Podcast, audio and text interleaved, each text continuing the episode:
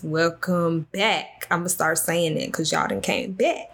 Welcome back to the point is I am your favorite girl, Ashley, and this is where we get to the nitty gritty, we get to the roots, we get to the underlying thing, we get to the point. So today we are discussing the major disparities of childbirth, infant fatal- fatality rates, and child labor amongst Black women.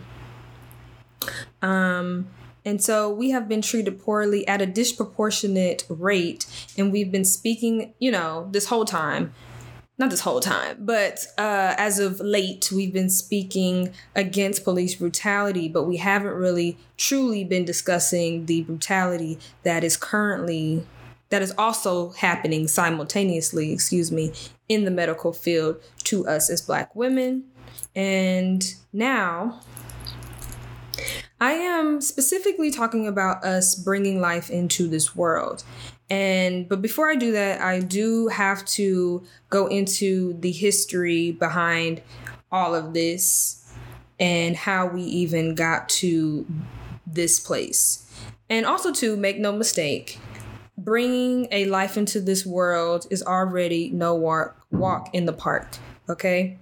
It's already no walk in the park. It's already a close to death situation and there are a lot of women that don't make it out. However, I do want to dive into um, the systematic racism within these hospitals, which can lead, oftentimes, lead into death, where death is unwarranted. And we see systematic racism play out in hospitals on all levels, not just childbirth, but I want to shed light and bring forth information as to how the situation at hand is not only a traumatic thing, but it's it's definitely I don't want to say propaganda, but it's definitely something that is manipulated and controlled for a specific reason, um, oftentimes for the eradication of us as a people. And I cannot make this up. I am not making this up. This is definitely a real thing.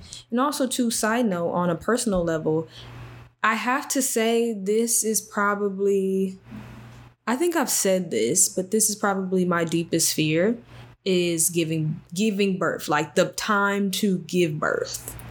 That's it. Being pregnant and everything else, I I, th- I have the utmost faith that, faith that I will be okay. It's the giving birth part because I understand that not only is it a battle in it of itself, I have a whole nother battle to think about, and I have to be a um, advocate for my own health, not even my own health, but also my baby's health. And I have to utilize my voice and do all of this extra just to get proper care in childbirth. So let's dive into medical racism. And I had um, a few, I had posted on my Instagram the slides and I asked you all, you know, what do we think about this? So the slide entitles, So You Want to Talk About Medical Racism. And so I did end up fact checking this as well, and everything is accurate. I mean, I hate to say that I had to fact check it, but I had to fact check it, okay? Um, some myths, and also too, if you hear the little tingle, it's my necklaces. Make sure you support the brother Bashir. Okay, you got the necklaces, honey. He got everything you need. He got the crystals. Okay, everything has meaning. He got shirts. He got everything. But let's get back into it. So, first slide says myths of myths. Okay, because I'm a little country, about physical racial differences were used to justify slavery and are still believed by some doctors today. And I quote Over the centuries, the two most persistent physiological myths that Black people were impre- impervious, excuse me, to pain and had weak lungs that could be strengthened through hard work, warmed their way into scientific consensus and they remain rooted in a modern day medical education and practice. Racial bias in medical care is real and it continues to put lives at risk. These myths about pain tolerance, seized upon pro slavery advocates, allowed the physician J. Marion Sims, long celebrated as the father of modern day gynecology, to use black women as subjects in experiments that would be unconscionable today.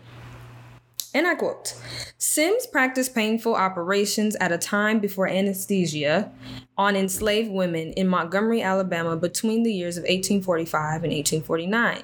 In his autobiography entitled The Story of My Life, Sims described the agony the women suffered as he cut their genitals again and again in an attempt to, re- to perfect a surgical technique to repair a vesico vaginal fistula, which can be an extreme complication of childbirth. Okay. And so in the 1850s, basically, Sims moved to New York and opened this first ever women's hospital, okay, where he continued testing um, medical patients or medical treatments on these patients, on not just slaves, but just on um, Black women in general.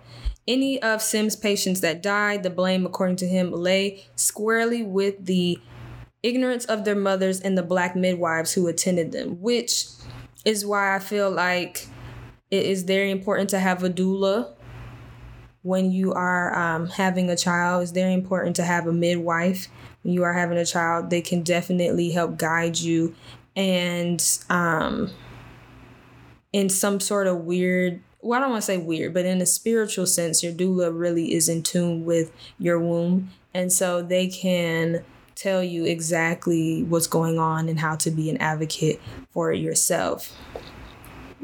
And so, as I continue, recent data shows that present day doctors fail to sufficiently treat the pain of, a, of Black adults and their children for many medical issues. A review in 2013 showed um, racial disparities in pain management. This was published in the American Medical Association Journal of Ethics, found that Black and Hispanic people from from children who needed um, antidotes or you know any medicine of that nature to elders in hospice care received inadequate pain management compared with their white counterparts.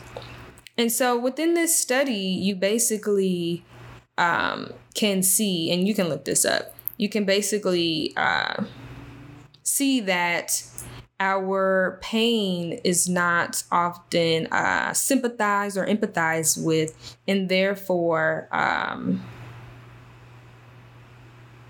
the misuse of prescri- prescriptions, opioids, um, are found within our records, or just the, you know, the complete disregard for us in general is not there because this subconscious notion of, oh, they're to be all right because black and Hispanic people are super strong, which is not even a nerve is a nerve. You know what I mean? A heart is a heart. like it's not even the same. And so there are um these ridiculous uh, white rhetoric uh, beliefs out there, and I quote, I'll quote um, just a few.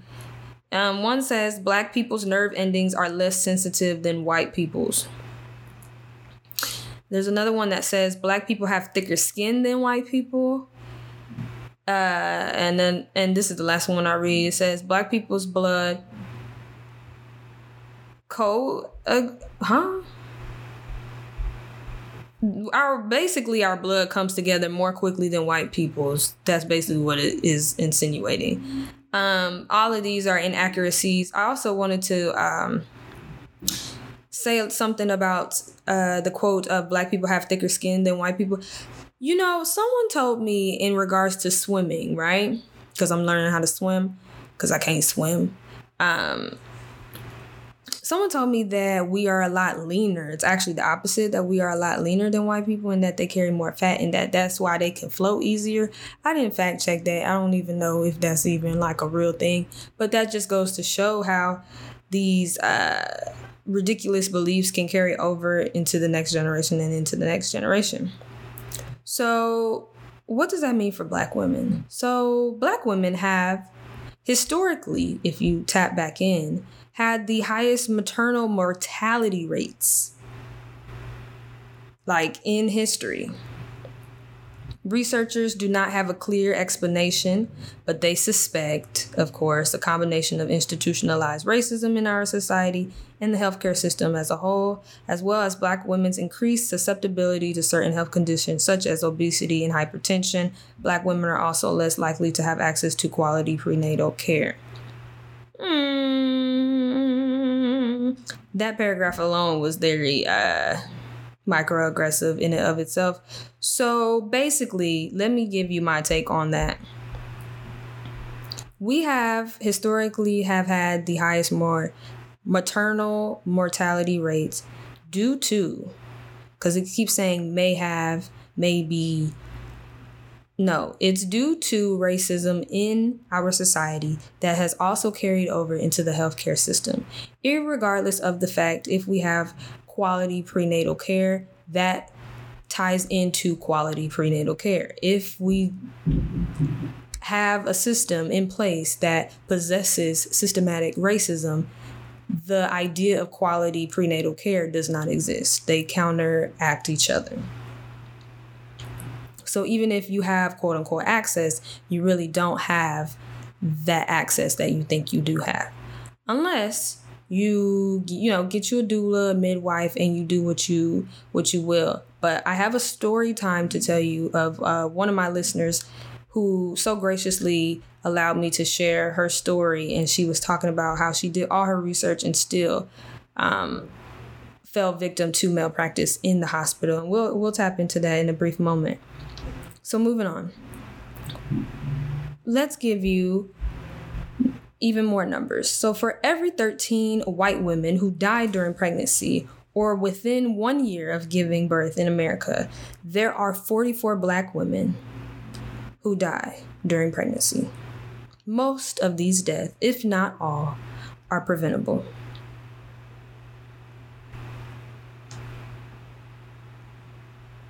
Okay, and then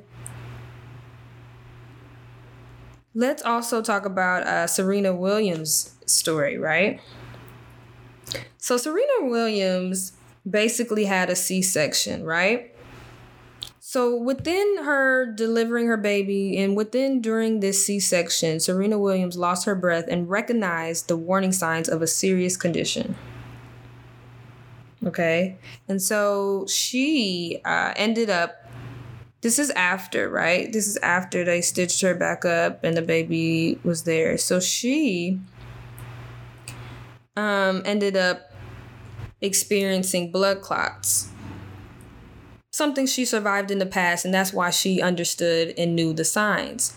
And so she told them that she needed a CT scan and an IV of heparin, which is uh, basically a blood thinner. And so the nurse basically refused claimed to be confused and just offered her pain medication. However, Serena Williams had to insist and persist um, that something was wrong with her and that they needed to uh, do an ultrasound. So they did an ultrasound and to address the swelling that she was, you know, experiencing in her legs. Nothing, right? So when they finally did the uh, lung CT scan, they found several blood clots in her lungs. So just as she she had advocated for, just as same as she had suggested, the heparin fixed the issue. But if she wasn't an advocate for herself, she would have died. So the severity and again the disregard for black life is ever so prevalent in our hospitals. And that also ties into, excuse me, education as well because there is this notion within health field healthcare that you you don't even have to necessarily have low income. Just black patients in general are less intelligent and therefore they are very uh, passive with in the way in which they they're they're not even they don't have a sense of urgency more so when it comes to our issues And oftentimes we are blamed for our own health issues. So it's really like backwards, right? So let's tap in right on in into be direct with it because I have this very dark tone right now. So let's go ahead and go right into be direct with it. I asked y'all, what do you think of those slides? And so y'all tapped in. So someone, um, first person said that, oh, let me explain, be direct with it. So for all the new listeners, Be Direct with It is my favorite segment. Be Direct with It is where I pose a question on my Instagram and then you, the listener, you answer the question and then I respond to your response on my podcast. So now, let's go right into it. So, someone said that I think so many people are witnessing it and not saying anything as well, which is a very big, prominent point as I, I feel because there are too many people and too many voices in the room that can be like, no, this, this, that. If we're supposed to be working together, nurse, assistant, doctor, we're all supposed to be working together. We need to, it's not enough for the patient to be an advocate for self. We all need to be advocates and um, do our part. Being on standby and witnessing and not doing or saying anything is definitely, definitely a part of the problem. Next person put, it's absolutely true. Unfortunately, I experienced this during my labor and delivery and my aftercare. And so um, I, I responded on Instagram and I said, you know, wow, like, do you mind if I shared it on podcast? And I hope you didn't have um, any unnecessary C sections. So we'll we'll tap into the sister story in the we in this together segment in a brief moment. And the last comment says that it needs to be talked about more because people are still buying into this. And so basically, what they mean is they still are buying into the biases, the stereotypes, and all of the other uh, things that aren't necessarily true. They don't have any factual backing behind it. It's just someone thought of it and therefore it is set in stone. So let's go right into. I want to tap into her story real quick. Let's step tap into the sister story. So she had a baby and she um didn't have to get a C-section. And the reason why I asked her, did she have to get a C-section is they make more money when they have to cut you open. And so even if it's an unnecessary C-section, they will still and oftentimes do um try to get you into this onto the C-section table. So let me so I straight up asked her what happened. So this this is her story. She says, the shortened version is that I had high blood pressure pre eclampsia during pregnancy and had to be induced at 38 weeks. We tried to hold off, but were told it was medically necessary. The labor was fine until the epidural was was put in place, unknown to me, by a student. She placed the epidural incorrectly, and the anesthesiologist had to fix her mistake. This didn't impact me until about 12 hours later. I couldn't move my head and neck and was in extreme pain. The doctor and nurses said maybe it was from straining while pushing. I only pushed like 20 minutes, by the way. Anyway, they gave me other treatments but never thought about if I if I was having an adverse side effect to the epidural. After a day in pain, they finally considered that it might be because of the epidural. I had to bring it up myself. There were several missteps, and then I ended up having an infection from where the IV was, and I was dismissed several times after complaining. They miss they missed Grace's jaundice. I had to diagnose it myself. And um, for those of you who don't know what jaundice is, I believe it's like the yellowing of the eyes, and it's just it's not cute. So that's for the baby. And so um also too the story continues she also said that they tried to make her take over one a thousand milligrams of blood pressure medication in one day instead of addressing her pain and why and what caused the spike in blood pressure. I also wanted to talk about the baby. Okay, so she found out that her baby was underweight, underweight, excuse me, because of blood pressure. So, you know, people prayed over her and the baby. And so her baby came out full term at five pounds, 13 ounces, which is something that the doctors didn't expect. Um, even through the pain, she breastfed her baby. And ever since then, her baby has never lost a pound since birth. But the nurses definitely tried to discourage her from breastfeeding and then tried to give her hard narcotics to help with the uh, neck strain and everything else. And so this mother refused and furthermore finishes off the sentence saying that I knew medical racism was real, but it is an entirely different experience when it happens to you. I thought I was prepared because I educated myself and I even had a doula. Honestly, if I didn't have a doula, I would not have known how to push or push for more help, excuse me, or be more assertive. And so I I think it's worth the investment. This guest thinks it's definitely worth the investment to uh, have a doula. Um, and a midwife or whatever you know you feel most comfortable with because the doula definitely helped her and she still communicates with her doula till this day she says so that is the story from a black woman who that's her first child and she experienced medical racism at uh, a profound rate and i also want to share a quick video a video that a lot of you guys reshared when I reshared it. Um, it's been on my profile for two years now, and so we are still having this conversation. We are still having this fight um, against systematic racism within the health and medical field. And so let me just go right into. Let me find the original because I only posted, reposted the one. As we speak, 20 Republican attorneys general that are attempting to repeal the Affordable Care Act in our court system. After most of my Republican colleagues have voted to do the very same thing more times than I can count. So let's remember 9.5 million.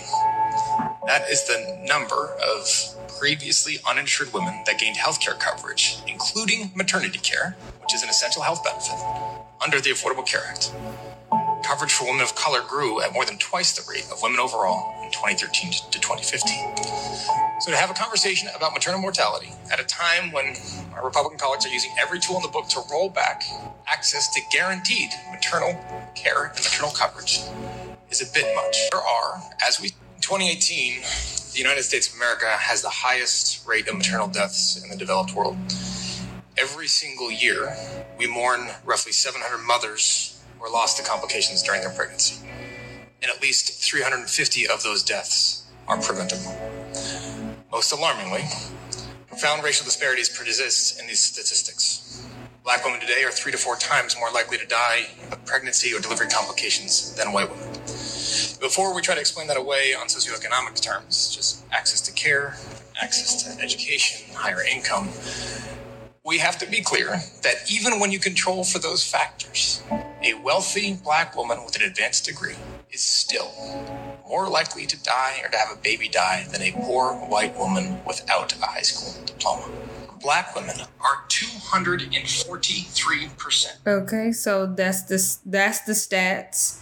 Um I haven't done any stats in recent years, but I I can honestly guarantee you that they aren't much different from uh, that time. This was when uh, Kennedy the third went up to Congress and he had this conversation. This was way back in um, 2018. And he had this conversation, and now we are in 2020, so those stats have not changed. And so I just wanted to start the conversation. it's really not much starting of a conversation. This conversation has already been had, but for those who don't know, now you know. So I wanted to shed even more light and control the uh, narrative of what's going on. There is a fight that isn't being televised. There is the fight that doesn't have a recording, you know?